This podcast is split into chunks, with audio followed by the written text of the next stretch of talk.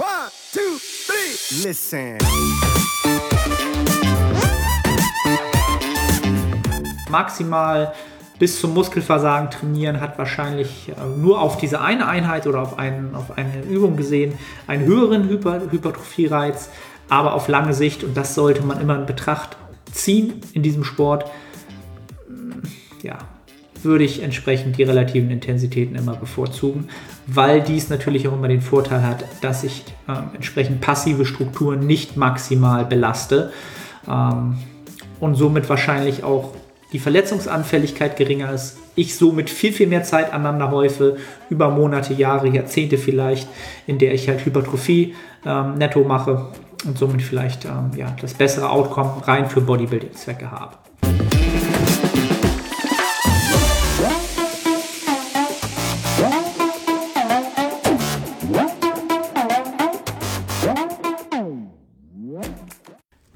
Moin aus Hamburg und willkommen zu The Art of Personal Training. Mein Name ist Arne Otte, der Host dieser Sendung und es ist das QA Nummer 7 an der Zahl, wenn ich mich recht entsinne. Und äh, wie in der Vergangenheit auch immer schon, habe ich ja jetzt zum Beginn immer ähm, ja, so ein kleines Update gegeben, was bei mir so entsprechend in letzter Zeit los war, los ist. Ähm, ja, und da kommt eigentlich ein Thema jetzt entsprechend ähm, als, als, als erstes mir in den Kopf und zwar der Minicut. Ähm, es müssten jetzt, glaube ich, vier Wochen Minicut in the book sein. Das heißt, ich habe vier Wochen Minicut hinter mir.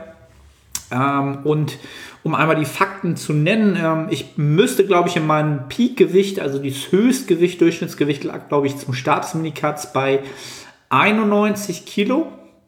Mittlerweile habe ich, mein Lowest Weigh-In war bei 68,3.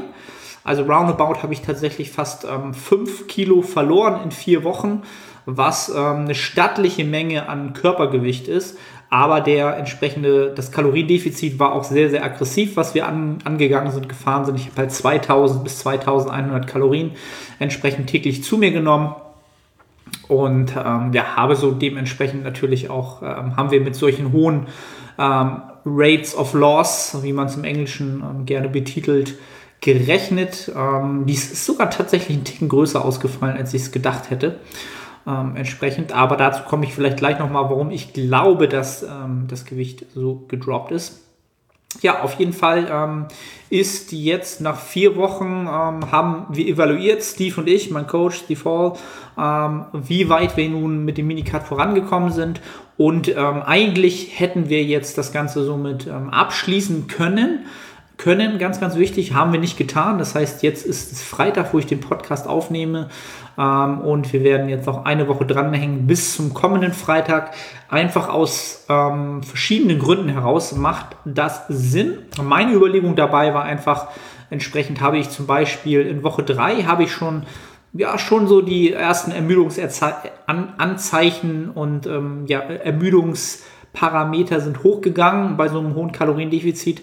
Ähm, in Woche 4 ist das allerdings wieder deutlich zurückgegangen, was ich einfach darauf zurückführe, dass ich halt nochmal wieder mehr an meinen Regenerationskapazitäten und Parametern gearbeitet habe. Entsprechend noch mehr Schlaf, qualitativer Schlaf ähm, und dementsprechend war Woche 4 wieder vom Training ordentlich ähm, war wieder deutlich besser und die allgemeinen Ermüdungsparameter, die man da so im Auge behält, auch. Und was ähm, jetzt halt entsprechend nochmal sinnigerweise hinzukommt in meinem Fall ist halt, dass ich ähm, entsprechend übernächstes Wochenende, also nach ähm, entsprechend nach diesem Wochenende hier, wo der Podcast rauskommt, äh, mit Julia nach London fahren werde. Dort werden wir entsprechend ja Urlaub machen von Freitag bis Montag. Und da macht es natürlich Sinn, entsprechend im Deload sich aufzuhalten, damit man nicht viel Zeit im Gym verbringen muss. Ähm, und diese beiden ähm, Umstände zusammen machen es einfach sinnig. A, bin ich noch nicht sonderlich ermüdet und B, ähm, könnte ich so den Deload halt in den Urlaub legen und müsste dort wenig Einheiten machen. Im Zweifelsfall mache ich eine Einheit, lege zwei Einheiten zusammen und habe den Rest der Zeit halt entsprechend Zeit, mich mit der Stadt zu beschäftigen, einfach mal runterzukommen und nicht äh, stundenlang im Gym zu verbringen. Ähm, und was man da halt noch hinzunehmen muss oder was auch noch mein Gedankengang war, ist halt, wenn ich jetzt noch eine Woche äh, Minicut dranhänge, dann potenziert das natürlich auch meinen weiteren Aufbau. Das heißt, ich hole mir wieder mehr Zeit und mehr Potenzial ähm, für die entsprechende Zeit nach dem Minicut heraus. Es wird jetzt nicht die, die Welt sein, ne? also eine Woche mehr. Aber dadurch, dass die Ermüdung halt eben noch nicht so weit fortgeschritten ist, ähm, ist eigentlich sozusagen das, was man an Vorteilen rauskriegt, dem Nachteilen deutlich, deutlich überlegen. Und noch eine weitere Überlegung ähm, war halt einfach auch die, dass der nächste Mesozyklus, den, ähm, den wir planen, entsprechend ähm, eine große, große Menge an Neuerungen, an Übungen entsprechend ähm, vorsieht, ähm, was wir die letzten Mesozyklen sehr, sehr wenig, eigentlich gar nicht gemacht haben, was ich auch sehr, sehr, wo ich sehr, sehr von profitiert habe aus meiner Sicht. Ähm, und da will ich den Mesozyklus einfach im Home Gym beginnen, um halt diesen ersten Mesozyklus des ähm, neuen Setups halt entsprechend auch gleich in einem gleichmäßigen ähm, ja, Setup vom Gym beginnen zu können. Das macht, macht mich halt immer, ähm, das stresst mich sonderlich wenig. Wenn ich jetzt die erste ähm, Woche gleich in London mit irgendwelchen Auswärtsgyms verbracht hätte, in mein, aus meiner Sicht ähm, ist es ganz oft so, dass diese Mesozyklen retrospektiv ähm, bei mir nie die aller, aller, aller produktivsten waren, weil einfach viele Parameter durcheinander waren. Ähm, ja, und dadurch halt ähm, nicht, nicht die produktivsten Mesozyklen zusammengekommen sind. Das will ich einfach umgehen. Ähm, und das sind halt alles so Überlegungen, die man dann, ähm, ja, die man, denen man sich, ähm, die man sich machen sollte, wenn man halt entsprechend überlegt, was mache ich nun, äh, in meinem Fall mit dem entsprechenden angefangenen Minicut. Ähm, also im Großen und Ganzen bin ich damit sehr, sehr zufrieden. Was noch ein Faktor ist, den ich hier vielleicht dabei ansprechen sollte, was ganz, ganz wichtig ist, ähm, wo ich auch froh bin, dass ich Steve ähm, entsprechend da als Coach an der Seite habe. die Form ist schon deutlich, deutlich besser geworden. Die wird jetzt natürlich nochmal mit einer Woche plus nochmal besser. Würde ich dann aber nochmal on top vielleicht zwei, drei Wochen diesen Minicut fortführen, dann ja, würde die Form halt sehr, sehr, sehr anschaulich werden. und in der Vergangenheit hätte ich das vielleicht sogar in Betracht gezogen aus Selbstsabotagegründen. Selbstsabotage aus, ähm, aus, den, oder aus, aus dem Antrieb heraus, dass ich mir dann wieder selbst eingeredet hätte, ich hätte danach die Zeit noch mehr potenziert. Ich mache gerade hier so Tütelchen, weil es sich einfach nur wirklich Quatsch ist, wenn man mal ähm, objektiv das Ganze betrachtet. Aber ich wäre natürlich wieder deutlich leaner gewesen und hätte mich sicherlich ein bisschen wohler gefühlt. Ähm, was mich aber in diesem Sport null weiterbringt und mich eigentlich eher weiter zurückwirft, als dass es mich danach nach vorne bringt. Ähm, und aus diesem Schemata, da, da, bin ich jetzt halt rausgekommen zum Glück. Ähm, das interessiert mich relativ wenig, aber ich habe natürlich, gestern habe ich im Gym mal wieder ein, ein Form-Update-Video gemacht, natürlich, es gefällt einem natürlich, wenn man leaner ist, ja. Und ich habe es jetzt auch gerade in der Instagram-Story ähm, Gerade auch nochmal so ein bisschen gesagt, so ein bisschen gerantet, auch über mich selber in der Vergangenheit. Ähm, Lean sein ist nice. Lean sein ist mega nice, ist geil, ja. Aber Nettohypertrophie ist zehnmal geiler. Es ist zehnmal geiler, wirklich, Leute. Ähm, lasst es euch gesagt sein und, und da auch wirklich nochmal mein Aufruf, was ich auch in der Story gemacht habe. Falls ihr mir nicht bei Instagram folgt, tut das gerne. Äh, findet ihr unten den Link in der Beschreibung nehmt euch mal die Zeit und setzt euch mal hin, nehmt euch einen Zettel und geht mal retrospektiv die letzten zwei, drei Jahre zurück und schreibt mal ehrlicherweise auf, wie viel Zeit habt ihr im Kaloriendefizit verbracht, wie viel Zeit habt ihr auf Erhaltungskalorien verbracht und wie viel Zeit habt ihr wirklich effektiv im Kalorienüberschuss verbracht. Ähm, und vielleicht, wenn ihr wirklich ehrlich seid und ähm, dann mal wirklich euch diese Gewichtung anschaut und ihr euch dann überlegt, ja, die letzten zwei, drei Jahre hätte ich mir körperlich eine bessere Entwicklung vorgestellt, einen besseren Progress im Training vorgestellt, dann wär, habt ihr hier sicherlich eine der ähm, Antworten auf, ja, auf eure Frage oder hinter, dieses, hinter diesem Fragezeichen. Ja. Ähm, ja, das so war kurz mein Rant zum Start äh, dieser QA Podcast-Episode. Wie gesagt, Update eine Woche noch und dann ähm, geht es zurück ins Mathing. Ich freue mich schon extrem drauf. Konnte zum Glück jetzt auch im äh, Minicut jetzt in Woche 4 nochmal einiges an Trainingsperformance rausholen. Ähm, auch im Minicut war das drin. Ähm, und dementsprechend bin ich umso gespannter und heiß darauf zu sehen, was für einen Kalorienüberschuss halt wieder geht. Ähm, ja, und ich habe halt auch natürlich einfach ähm, entsprechend Bock, ähm, ja, wieder ja, wieder noch mehr Dampf im Training zu haben. Ne? Ganz, ganz klar, völlig, völlig klar. Gut, dann ähm, kommen wir mal zu euren Fragen. Wieder vielen, vielen Dank für die zahlreichen Einsendungen in der Instagram Story.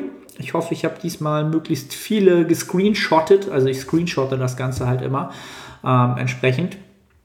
Und ähm, habe jetzt aber schon mal alle Fragen rausgeschrieben. Ähm, und schreibe mir diesmal, ich versuche es wieder, es ist schon Running Gag, ich versuche es wieder, äh, mir die Timestamps aufzuschreiben, entsprechend. Und ähm, das werde ich jetzt mal tun. Also, erste Frage kommt von Food Gym and Soccer.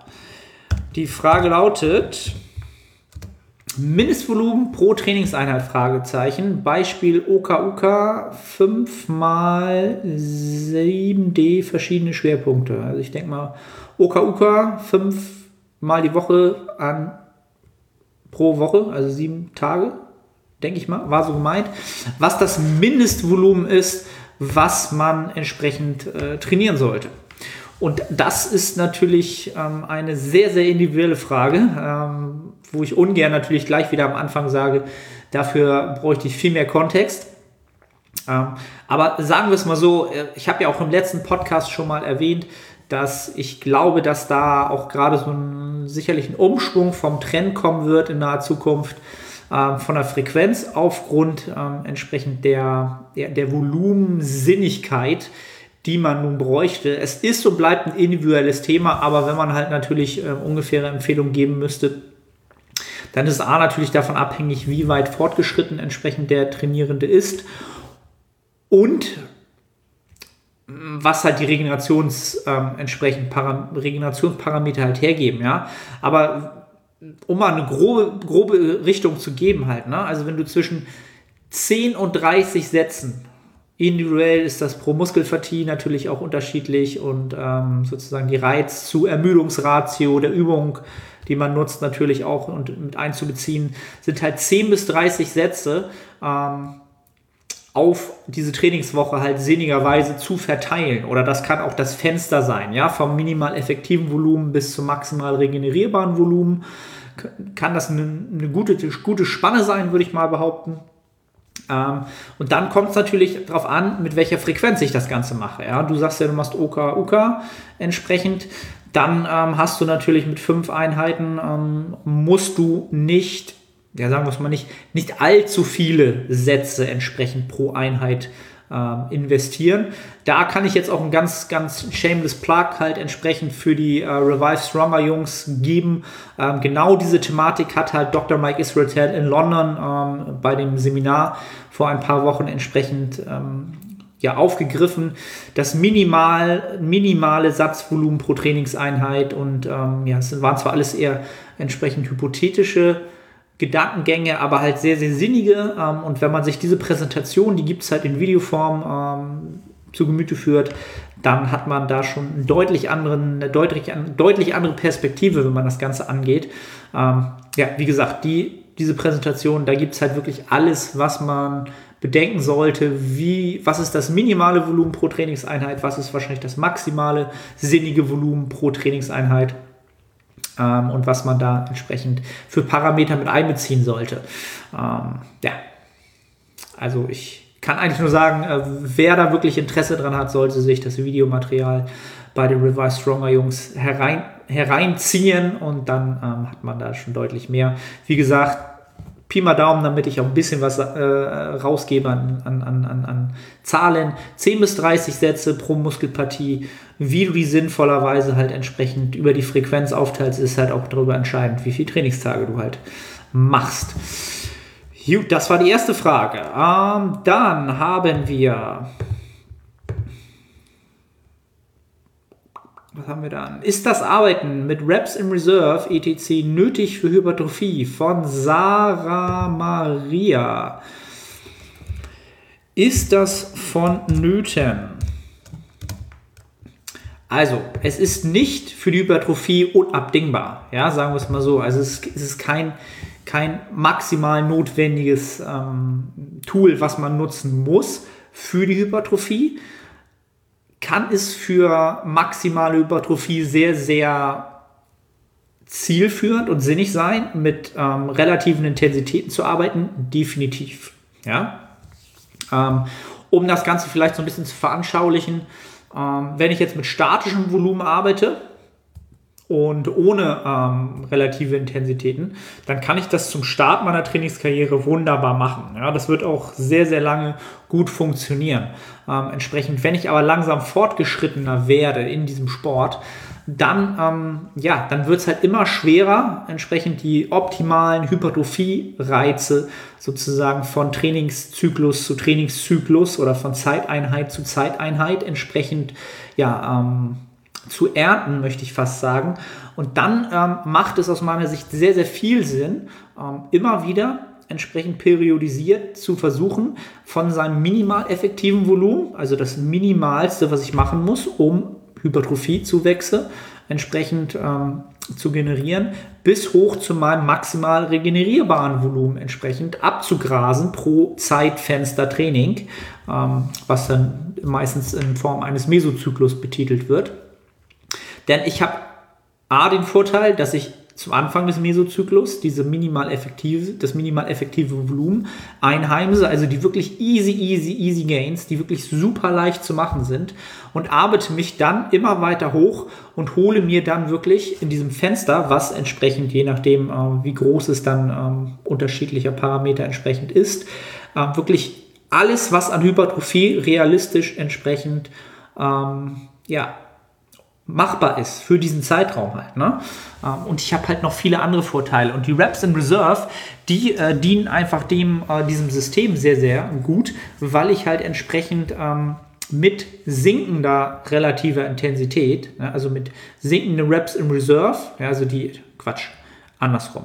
Die äh, relative Intensität, die steigt von Woche zu Woche. Das heißt, ich gehe immer näher ans Muskelversagen und kann unter Umständen auf der anderen Seite natürlich ähm, vielleicht die Loads jeweils erhöhen ja, und habe die gleiche Rep- und Wiederholungszahl erreicht und oder schaffe mehr Wiederholung halt, ja, entsprechend. Und somit habe ich halt die Möglichkeit von Woche zu Woche zu Woche zu Woche zu Woche entsprechend noch eine sinnige Progression zu machen. Wenn ich halt in der ersten Woche schon äh, mit Zero Reps in Reserve äh, mein maximale, die maximalen Loads bewege, dann ist in der Woche darauf keine Progression mehr möglich. Oder vielleicht ist sie noch möglich, ja, weil es entsprechend die Regenerationsparameter hergeben, aber die Woche darauf dann nicht mehr. Und dann, was mache ich dann? Ja, also Reps in Reserve sind aus meiner Sicht ein sinniges System, auch aus dem Wissen heraus, dass wir äh, mittlerweile eine gute Datenlage haben, dass wir auch ähm, ohne absolutes Muskelversagen entsprechend sehr, sehr gute Hypertrophie-Zuwächse ähm, produzieren und dementsprechend kann ich wahrscheinlich über einen entsprechenden Mesozyklus, wenn ich mich langsam entsprechend an diese, ähm, an das wirklich richtige Muskelversagen heranarbeite, mehr effektives Trainingsvolumen anhäufen, als wenn ich in jeder Session komplett das Muskelversagen entsprechend ähm, provoziere.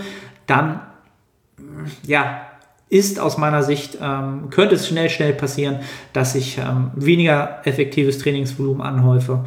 Ähm, ja, es ist immer ein Für und Wider. Maximal bis zum Muskelversagen trainieren hat wahrscheinlich äh, nur auf diese eine Einheit oder auf, einen, auf eine Übung gesehen einen höheren Hyper Hypertrophie-Reiz, aber auf lange Sicht, und das sollte man immer in Betracht ziehen in diesem Sport, ja, würde ich entsprechend die relativen Intensitäten immer bevorzugen, weil dies natürlich auch immer den Vorteil hat, dass ich äh, entsprechend passive Strukturen nicht maximal belaste ähm, und somit wahrscheinlich auch die Verletzungsanfälligkeit geringer ist, ich somit viel, viel mehr Zeit aneinander häufe, über Monate, Jahre, Jahrzehnte vielleicht, in der ich halt Hypertrophie ähm, netto mache und somit vielleicht ähm, ja, das bessere Outcome rein für Bodybuilding-Zwecke habe. Das ist meine Hypothese dazu. Gut, das war die Frage. Dann haben wir Schadet Essen kurz vorm Schlafengehen, der Verdauung oder dem Schlaf? Fragezeichen. Fitness, Nico, Motivation wieder am Start. Danke, Nico. Bis jetzt warst du, glaube ich, in jedem QA am Start. Ähm, vielen Dank für die Frage. Auch eine sehr, sehr sinnige Frage. Ähm, der ich auch schon das ein oder andere Mal hier im Podcast, glaube ich, ähm, ein bisschen auf den Zahn gefühlt habe, möchte ich nicht sagen, aber dem ich ähm, mich schon ein wenig gewidmet habe, entsprechend. Ähm, also folgendes. Vielleicht sollte man sein Handy auch mal ausmachen. Ähm, es schadet partiell jetzt unbedingt nicht vor, vom Schlafengehen ähm, zu essen. Also es ist jetzt nicht so, dass du davor, dass du davor fasten musst. Ja?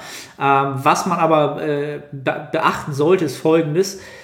Mh, hm, wenn man zu viel vorm Schlafengehen isst, dann ist es sicherlich entsprechend, und da gibt es ja auch genügend ähm, entsprechend ähm, Datenlage zu, dann kann das einfach den Nachteil haben, dass durch den erhöhten Verdauungsbedarf der Körper natürlich nicht zur Ruhe kommt, weil er noch sehr, sehr viel zu tun hat. Ja? Mit dem Verdauen und dem, ja, allgemein ist er aktivierter, ja, also vom, vom, vom System aktivierter, wenn er noch was gegessen hat. Ähm, also eine Mahlzeit vorm Schlafengehen ist partout nicht ähm, kontraproduktiv. Sie sollte aus meiner Sicht aber nicht die größte Mahlzeit sein des Tages, definitiv nicht. Und sie sollte halt auch relativ leicht verdaulich sein. Ja, dann äh, wird sie den Schlaf halt nicht kompromittieren und dementsprechend haben wir halt keine Nachteile davon.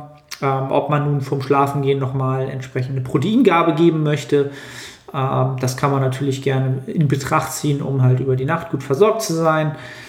Ähm, all solche Sachen wie gesagt, ich habe, wenn ich sowas halt höre, immer als allererstes äh, im Kopf, in, im Gedanken, dass ähm, natürlich äh, wieder die intermittierenden Inter, Intermittent Fasting Jünger ähm, ja immer ihre letzte Mahlzeit sehr, sehr spät essen.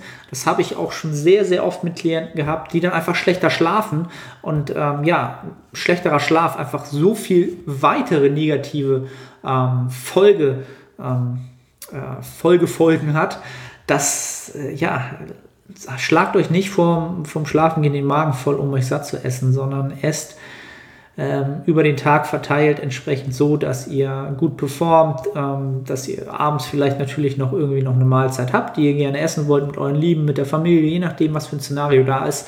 Aber wenn ihr um 22 Uhr schlafen geht, dann soll diese Mahlzeit halt nicht um 21 Uhr sein, sondern vielleicht um 19.30 Uhr oder so, ja, um da mal so ein bisschen, äh, das mal so ein bisschen zu beleuchten halt. Ne? Das soweit dazu. Dann haben wir die Frage. Anderes effektives Volumen bei längeren bei längerer ROM, also Range of Motion gemeint, wegen Größe der Extremitäten. Ähm, 1,94 groß ist der Normal 089? Ähm, sehr, sehr gute Frage, sehr, sehr relevante Frage auch für mich mit meinen Arthur Spooner Extremitäten, Armen etc. Und auch tatsächlich etwas, was ich die letzten Jahre auch schon sehr, sehr viele Experten gefragt habe, wenn ich auf Seminaren war, wenn ich entsprechend die Chance hatte, mit diesen Leuten ähm, ja, diese Thematik einfach durchzugehen, weil das auch eine Frage war, die mich schon seit äh, längerem beschäftigt, weil ich natürlich auch entsprechend unter Umständen hier drauf eingehen muss für mein eigenes Training. Ähm, und warum, einfach erstmal den Gedankengang dahinter, warum sollte man entsprechend ähm, anderes effektives Volumen haben, weil man natürlich immer beachten muss, dass die Range of Motion, wenn man längere Extremitäten hat, einfach länger ist. Das heißt, der Muskel hat auf Dauer eine längere Zeit, in der er unter Belastung arbeiten muss. Ja? Und das Ganze hat natürlich dann einfach einen längeren Zeitraum unter Spannung, bringt das Ganze mit sich, was natürlich Spannung natürlich auch immer Ermüdung anhäuft. Und das kann natürlich dann entsprechend irgendwann ähm, ein limitierender Faktor sein beim Training. Und genau diese Gedankengänge hatte ich halt auch. Ähm, und meine Empfehlung und auch die, die ich so rausgezogen habe aus den ganzen Gesprächen mit den Experten, also mit den Experten in dem Sinne, ich habe Dr. Mike Israel dazu befragt, ich habe Alberto Nunez damals dazu befragt. Ähm, wen habe ich denn noch befragt? Ähm, Dr. James Hoffman habe ich dazu befragt. Ähm, noch irgendjemand?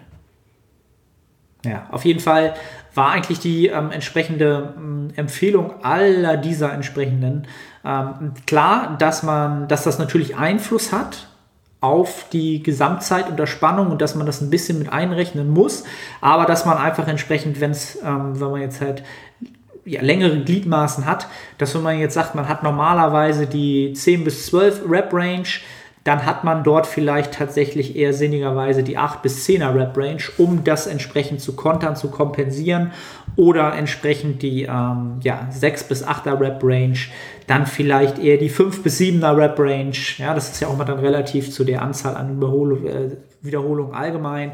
Ähm, und natürlich dann alles so von 15 aufwärts da wird es dann natürlich kritisch bei diesen längeren Extremitäten, weil sich dann die Ermüdung natürlich deutlich mehr anhäuft und der Zeitraum schon sehr, sehr lang wird, in der man entsprechend, ähm, ja, entsprechend eine höhere Muskelkontraktion, ähm, eine statische Muskelkontraktion, Haltepunkt und immer wieder exzentrisch, konzentrisch arbeitet, sich enorm anhäuft und das dann natürlich limit, deutlich limitierender Faktor sein kann, als wenn jetzt jemand sehr, sehr kurze Arme hat und jetzt entsprechend Kurzhandelbankdrücken macht.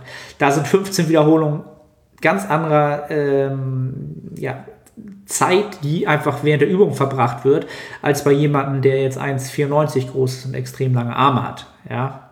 Also man sollte schon ein bisschen mit, ähm, mit berücksichtigen, je höher die Rap-Ranges halt sind, die man ansteuert, dort dann vielleicht zwei bis vier Rap-Ranges, äh, vier bis zwei bis vier Wiederholungen weiter runtergehen.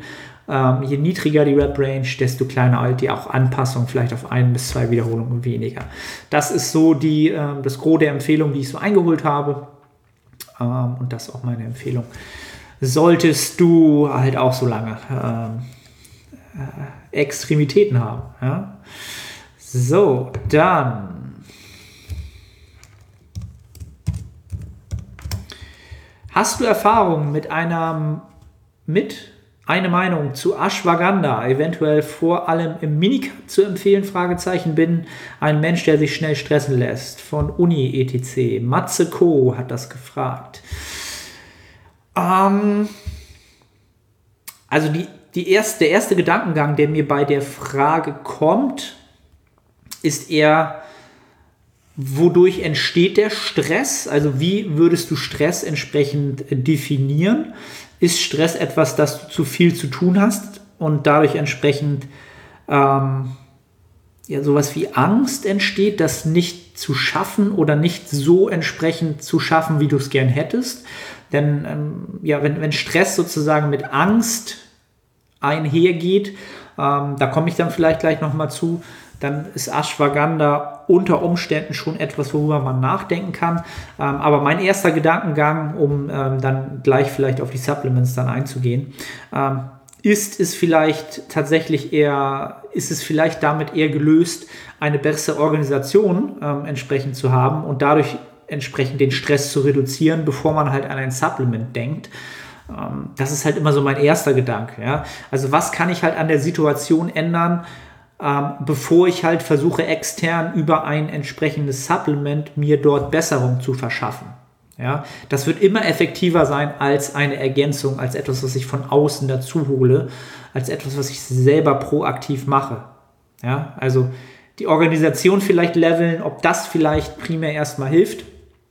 Ähm, und wenn es dann um Supplemente geht und Stress geht, dann ähm, ja, da bin ich halt auch so jemand, der dann erstmal drüber nachdenkt, vielleicht kannst du ja auch diese Menge an Stress oder das, was du sozusagen jetzt zu leisten hast, ähm, vielleicht darüber erstmal kompensieren, dass du halt deine entsprechenden Leistungskomponenten hochfährst, indem du halt deine Regenerationskapazitäten optimierst. Und da kommen wir halt wieder zu meinem Lieblingsthema, dem Schlaf. Ähm, vielleicht ist es da äh, primär erstmal damit getan, dass du deinen Schlaf verbesserst und somit vielleicht jeden Tag mehr performst, mehr schaffst und dadurch sich der Stress auch mindert, weil du einfach natürlich mehr Workload, ja, also einfach an Tätigkeiten oder dessen, was du leisten willst, ähm, reinbekommst. Ähm, und da würde ich dann halt immer erstmal versuchen, meinen Schlaf noch weiter zu optimieren. Und das wäre dann in dem Falle auch immer bei Klienten mein erster Ansatz, bevor ich direkt an das Thema Stress gehe, vielleicht mehr Stress kompensieren zu können oder entsprechend ähm, regenerieren zu können. Ja? Ähm, und da halt erstmal den Schlaf zu optimieren. Und wenn wir da dann wieder zum Thema entsprechend Supplements kommen, dann würde ich als allererstes das Thema Magnesium im Moment ähm, ins, ins Felde führen. Einmal auch zur Stressreduktion, einfach weil es äh, ein wichtiges Mineral ist für die neuronale Verschaltung. im Gehirn. Vielleicht wirst du auch dadurch schon wieder effizienter. Und auch ähm, entsprechend kann es dazu beitragen, ähm, ja, den, die Qualität des Schlafs zu optimieren. Auch wieder durch die neuronale Verschaltung und das, was wir halt entsprechend in den Schlafphasen, ähm, was das Gehirn dort leisten muss. Ja? Ähm, Magnesium ist halt ein Supplement, wo wir halt wissen, ähm, wo wir auch gute Datenlage zu haben, was, was, was funktioniert, was ich als allererstes sowohl jetzt fürs Thema Schlaf als auch für die Stressreduktion ins Feld führen würde. Ähm, ansonsten für den Schlaf sonst Lavendel, Baldrian. Ähm, ja, das wären halt eigentlich so meine ersten, ersten Sachen, die ich äh, so ins Feld führen würde. Glycin vielleicht ähm, vorm Schlafen, um auch nochmal die Schlafqualität zu verbessern. Ähm, ja, das sind halt so, so, so, so Schlafsachen, die ich dann mit einbeziehen würde, bevor ich dann das Thema Ashwagandha noch äh, ins Feld führen würde. Ähm, Ashwagandha, um, um da aber auch mal so ein bisschen äh, Realität reinzubringen, ich nutze Ashwagandha tatsächlich schon seit bestimmt bald anderthalb Jahren selber. Deswegen kann ich durchaus auch da ähm, mir ein Urteil rein für, für meine Person, äh, für meine Case Study sozusagen ähm, mir leisten.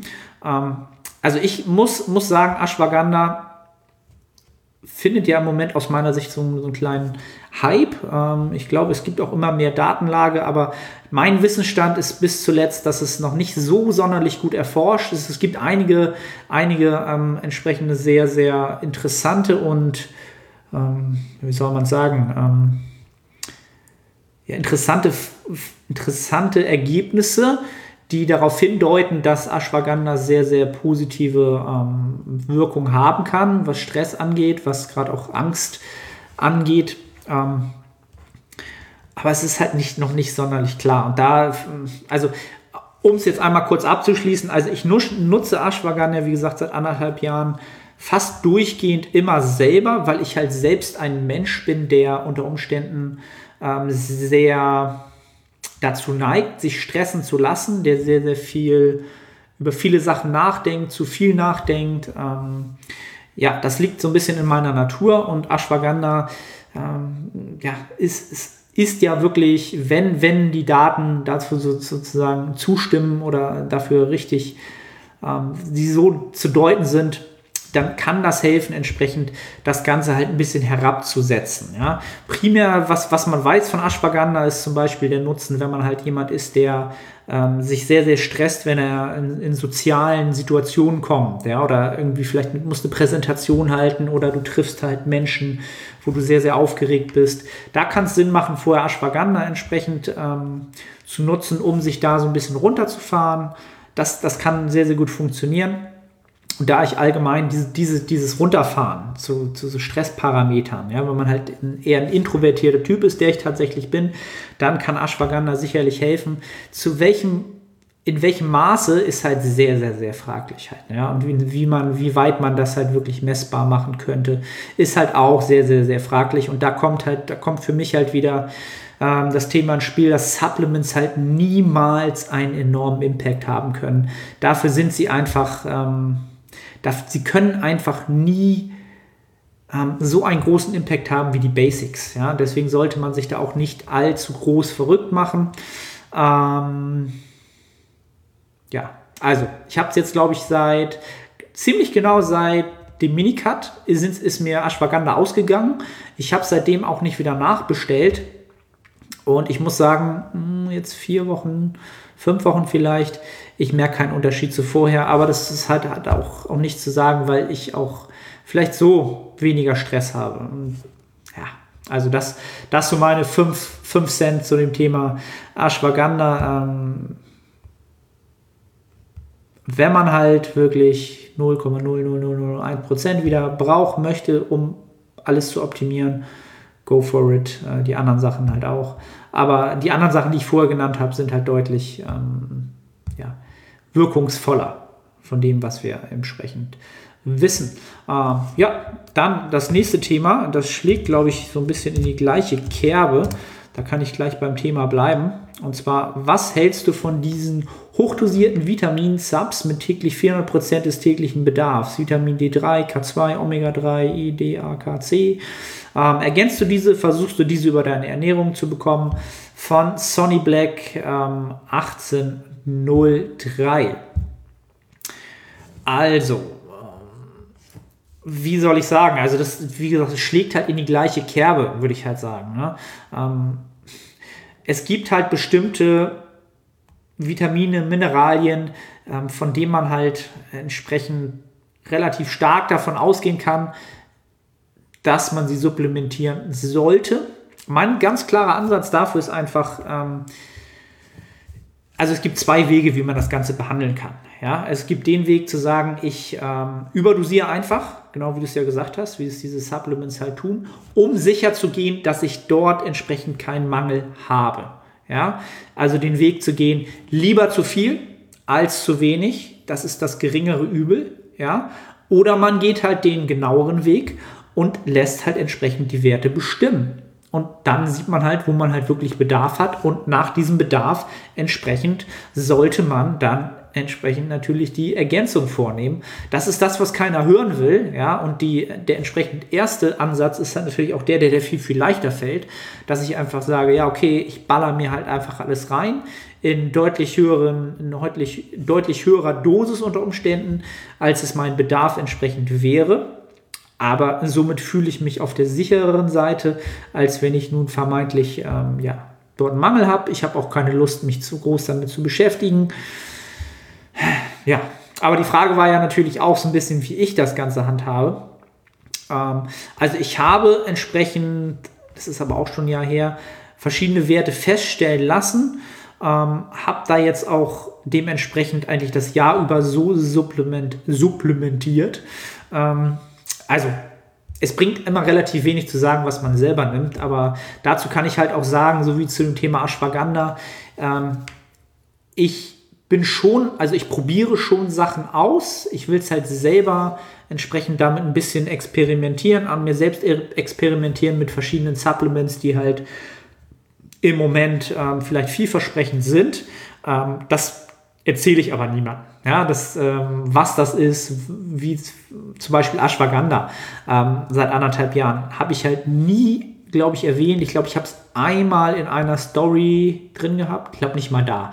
Ähm, weil es einfach wenig Sinn macht, weil natürlich alle dann fragen, ja, warum nimmst du es? Dann nehme ich es ja auch, weil es Arne nimmt es vielleicht. Dann muss das ja gut sein. Ja, also, weil der, der Gedanke dann nicht unbedingt weitergesponnen wird und nicht individuell auf einen selber zugeschnitten wird, halt entsprechend. Ja, ähm, und dementsprechend, ähm, ja, also, ich mache es jetzt mal trotzdem, weil das wollen trotzdem natürlich alle hören. Omega-3 supplementiere ich, K2 supplementiere ich, ähm, äh, D3 supplementiere ich, ähm, Zink Magnesium, wie gesagt, ganz klar. Glycin. Ähm, Habe ich sonst noch was vergessen?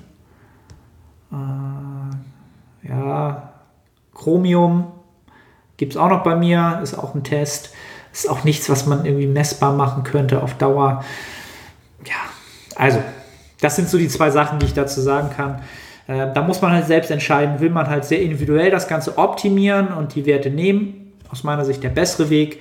Will man es einfach überdosieren, um halt möglichst gut dazustehen und nicht allzu schlecht dazustehen, auch ein Weg. Ja, ist halt die Frage, was man halt ähm, an Energie und Zeit investieren möchte, dann entsprechend. Ja. Das soweit dazu. Ähm, dann haben wir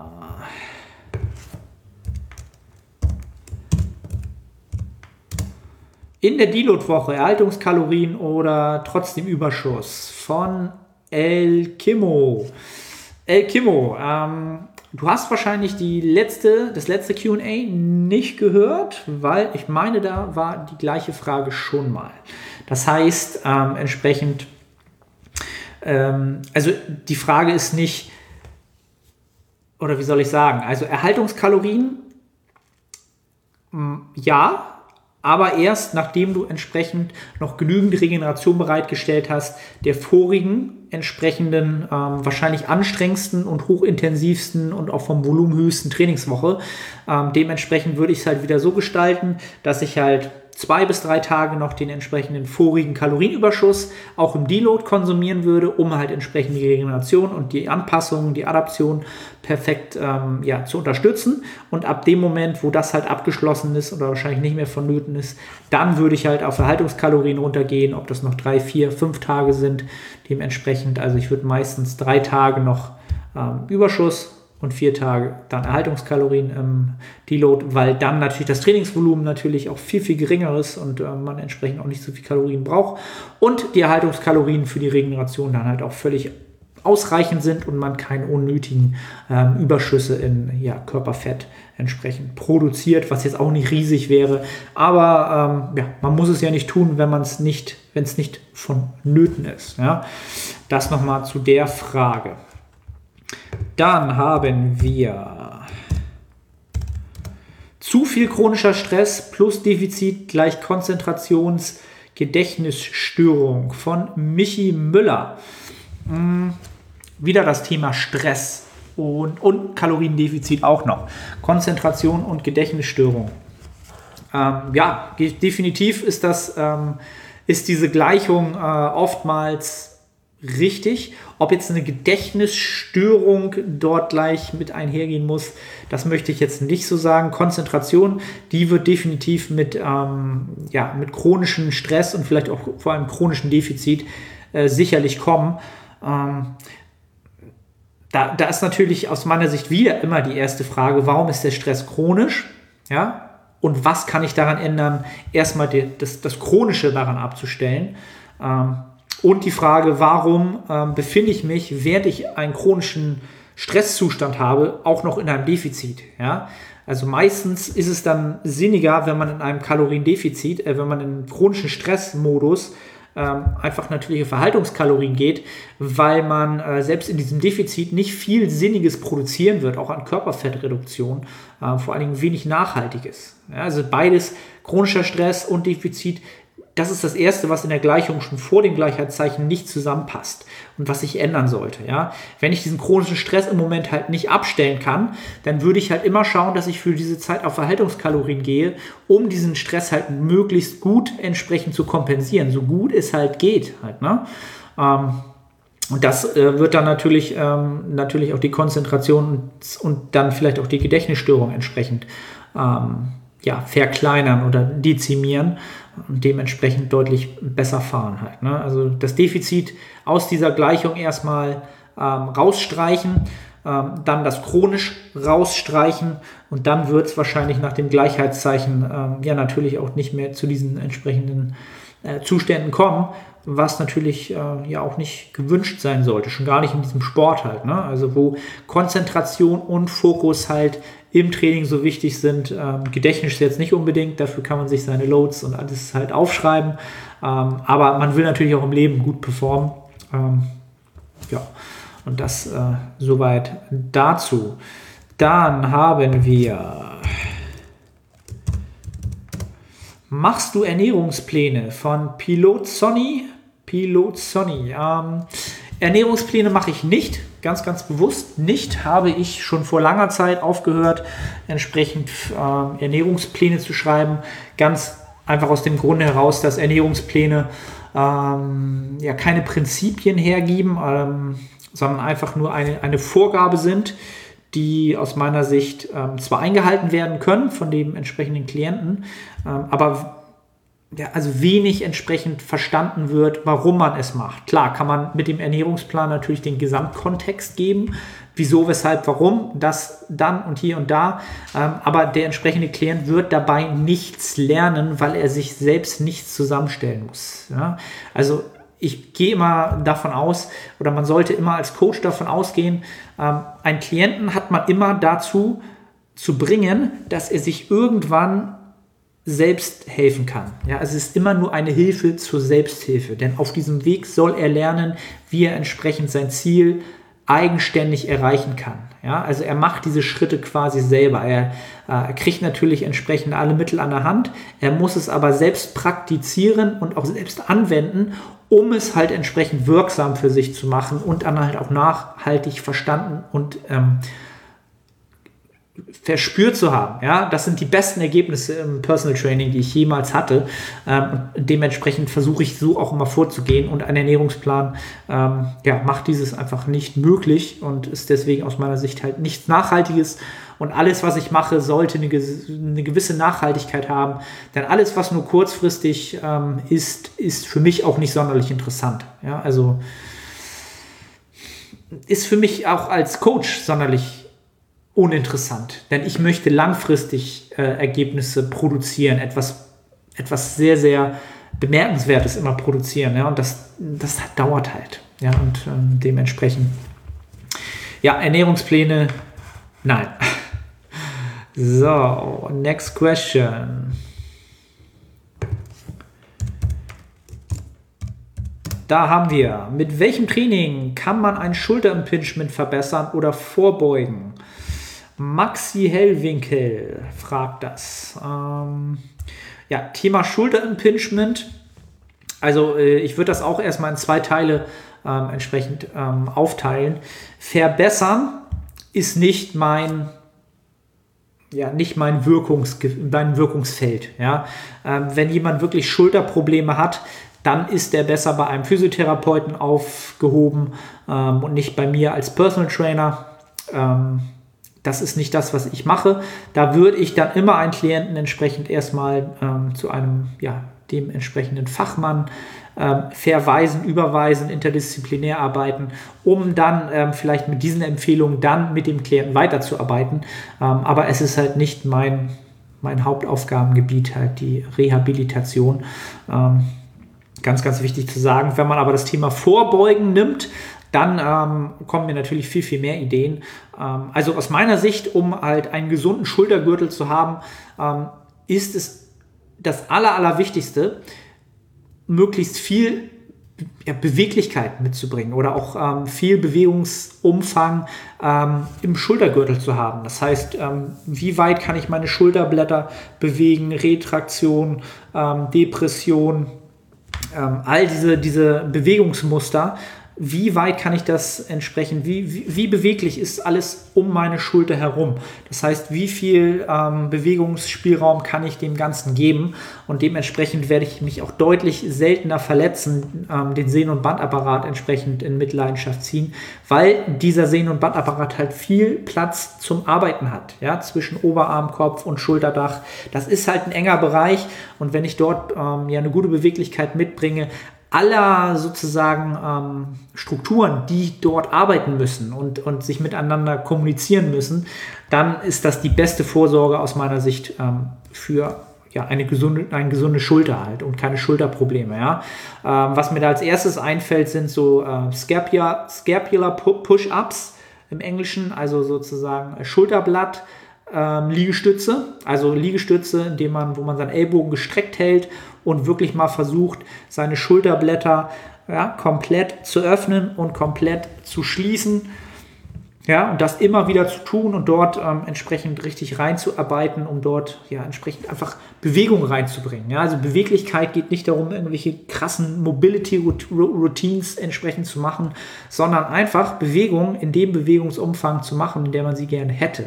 Ja, und dazu braucht man auch immer ein bisschen Last entsprechend. Ne? Deswegen diese Liegestützvariante, weil ich dann natürlich Druck entsprechend auf, äh, auf diese Strukturen ein wenig bringe halt. Ne?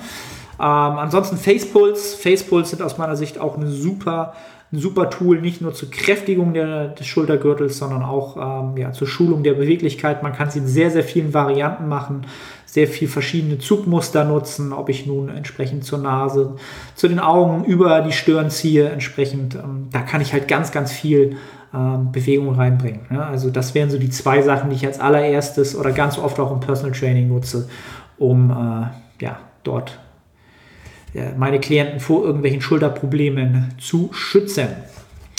Dann haben wir die Frage, Jetzt bin ich gut. Ich habe alle Timestamps äh, eingetragen. Ich bin richtig stolz auf mich. Ich hoffe, ich halte das bis zum Ende durch. Aber wir haben ja schon einiges drin. Aber die nächste Frage, äh, wieder ein bisschen was Trivialeres. Ähm, da wäre jetzt auch so einmal so an euch das, die Frage oder das Feedback. Ähm, ich habe noch mehr trivialere Fragen, also wirklich Fragen, die mich nur betreffen, die jetzt gar nicht so fachlich sind. Soll ich da mehr von reinbringen oder wirklich rein diese fachlichen Fragen? Ähm, gerne mal bei Instagram bei mir Feedback geben oder wenn ihr es bei YouTube schaut, in die Kommentare. Freue ich mich da mal so ein Feedback zu kriegen. Also hier habe ich es jetzt mal wirklich sehr, sehr fachlich gehalten. Ähm, jetzt schauen wir vielleicht eine so eine triviale Frage. Und zwar ist die Frage, deine Serie, Serienempfehlungen, All-Time Favorites, Fragezeichen, von Emilysen. Emilysen. Okay, Emilysen. Ähm, also Serienempfehlung. Puh, das ist schwer. Also man muss dazu sagen, ich gucke sehr, sehr gerne Serien. Ähm, früher deutlich mehr als aktuell. Und es gibt so viele gute Serien. Ähm, es ist halt schwer, das Ganze irgendwie auf ein paar runterzubrechen, auf ein paar Favoriten runterzubrechen. Ähm, ich würde definitiv sagen, ich würde definitiv sagen, meine All-Time Favorite Serie ah, ist schwer. Echt schwer. Aber ich würde sagen The Wire. The Wire ist meine All-Time Favorite Serie. Die ist bestimmt aus dem Jahre, vielleicht sogar noch 1900 irgendwas, vielleicht 2000. Sehr, sehr alte Serie. Kann ich aber jedem nur empfehlen. Unglaublich ähm, geile Charaktere, unglaublich ja, von der Story sehr, sehr lange aufgebaut. Ähm, ja, einfach The Wire. Das ist eine HBO-Serie, glaube ich. Auch ähm, absolut krass, absolut geil. Ist schon sehr, sehr, sehr alt, aber auch dort spielen, äh, glaube ich, auch sehr, sehr viele Schauspieler mit, die heute jetzt top-notch sind. Und damals, ja, einfach guckt euch The Wire an. Ähm, beste Serie. Doch, beste Serie aller Zeiten. Rein aus meiner Sicht. Ähm, Breaking Bad, definitiv auf Platz 2, würde ich sagen. Vom Plot, von der Geschichte, von der Message. Äh, auch hammergeil gewesen. Sehr, sehr, sehr, sehr geil. Äh, was denn noch? The Shield. The Shield, auch absolut geile Serie. Ähm, kennen, glaube ich, gar nicht so viele. Fand ich sehr, sehr geil. Ist äh, auch eine Serie, die äh, ja so ein bisschen so wie Game of Thrones schon teilweise recht brutal daherkommt, aber halt auch recht nah am Leben ist. Äh, ja, The Shield kann ich empfehlen. The Sopranos auf jeden Fall. Auch hammergeile Serie. Super cool. Auch so aus den 2000ern. Sehr geile Serie. Und vielleicht noch was Lustiges, um nicht also nur so eine dramatischen schlimmen Serien zu haben. The Office. The Office, definitiv. Aber es, The Office mit Steve Carell. Also es gibt The Office und es gibt, glaube ich, irgendwie das Büro umgesetzt auf Deutsch. Das ist eine andere Serie. The Office mit, mit Steve Carell, ganz wichtig. Der geilste Humor, das ist genau mein Humor. Also wenn ihr was Lustiges, situat situativen ähm, Humor mögt, absolut geil. Steve Carell ist da der King. Der ist der King in diesem ganz trockenen, situativen Humor. Unfassbar geil. Also wenn ihr mal lachen wollt, The Office, absolut geil. Absolut geil. So, next question. Und ich glaube die letzte. Mal sehen, wie lange wir dafür brauchen. Die Frage lautet: Muskelaufbau bei hormoneller Vergütung. Ähm, ich gehe mal davon aus, dass es Verhütung heißen soll. So viel äh, schaffe ich, glaube ich, auch noch zu verstehen daraus, auch von Maxi Hellwinkel. Ähm, dazu muss ich sagen, dass ich ähm, jetzt rein fachlich auf hormoneller Sicht, aus hormoneller Sicht, dort kein qualitativen, äh, keine qualitative Auskunft drüber geben kann.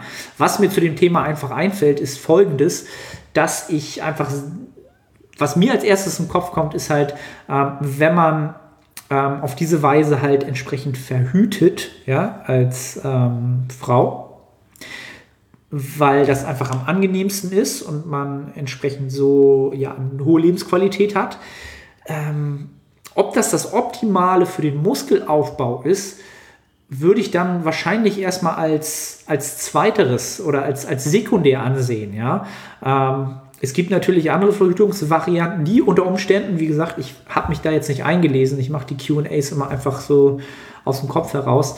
Ähm, die vielleicht für den Muskelaufbau Vorteile hätten, die aber wieder für die Lebensqualität entsprechend enorme Nachteile hätten. Ja? Ähm, und dementsprechend, ähm, wenn das eh schon immer entsprechend oder aktuell die Verhütungsvariante ist, die ähm, vom Leben her leicht umzusetzen ist, praktikabel ist entsprechend, dann glaube ich nicht, dass es so große Nachteile für den Muskelaufbau hätte.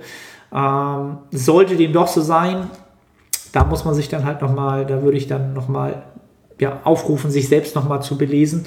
Ähm, und ob man dann halt auch so ambitioniert ist für den Muskelaufbau ähm, als Dame, dass man sagen wird, ja, da, da, möchte ich halt meine Verhütungsvariante ändern, weil ich will halt den maximalen Muskelaufbau. Klar, dann müsste man sich da nochmal mit beschäftigen, aber ähm, ja, wie gesagt, ich kann mir nicht vorstellen, dass es so ein Riesennachteil ist, dass sich das entsprechend äh, so maximal lohnen würde. Ähm, ja, das soweit dazu. Judy, das war QA Nummer 7. Wir haben jetzt gleich wieder eine Stunde voll. Ich äh, bedanke mich wieder für alle Fragen, die reingekommen sind. Feedback bis jetzt immer sehr, sehr geil zu allen QAs. Ähm, Dazu nochmal gerne gesagt, wenn ihr den Podcast hört, gerne screenshotten, in eure Instagram Story packen, mich verlinken. Ich reposte das immer sehr, sehr gerne. Freue mich über jeden, der mir da Feedback gibt ähm, auf jeglicher Plattform. Und wenn ihr natürlich Bock habt, freue ich mich natürlich auch über eine Bewertung bei iTunes. Ähm, ich habe da 100 Jahre nicht raufgeguckt. Ich habe auch keine Ahnung, äh, wie viele Bewertungen ich da habe. Aber es ist, glaube ich, immer gut, wenn man da Bewertungen kriegt. Ähm, wenn ihr da Bock drauf habt, wenn euch die Episode gefallen hat dann tut das gerne, freue ich mich natürlich. Und dann, äh, ja, verabschiede ich mich.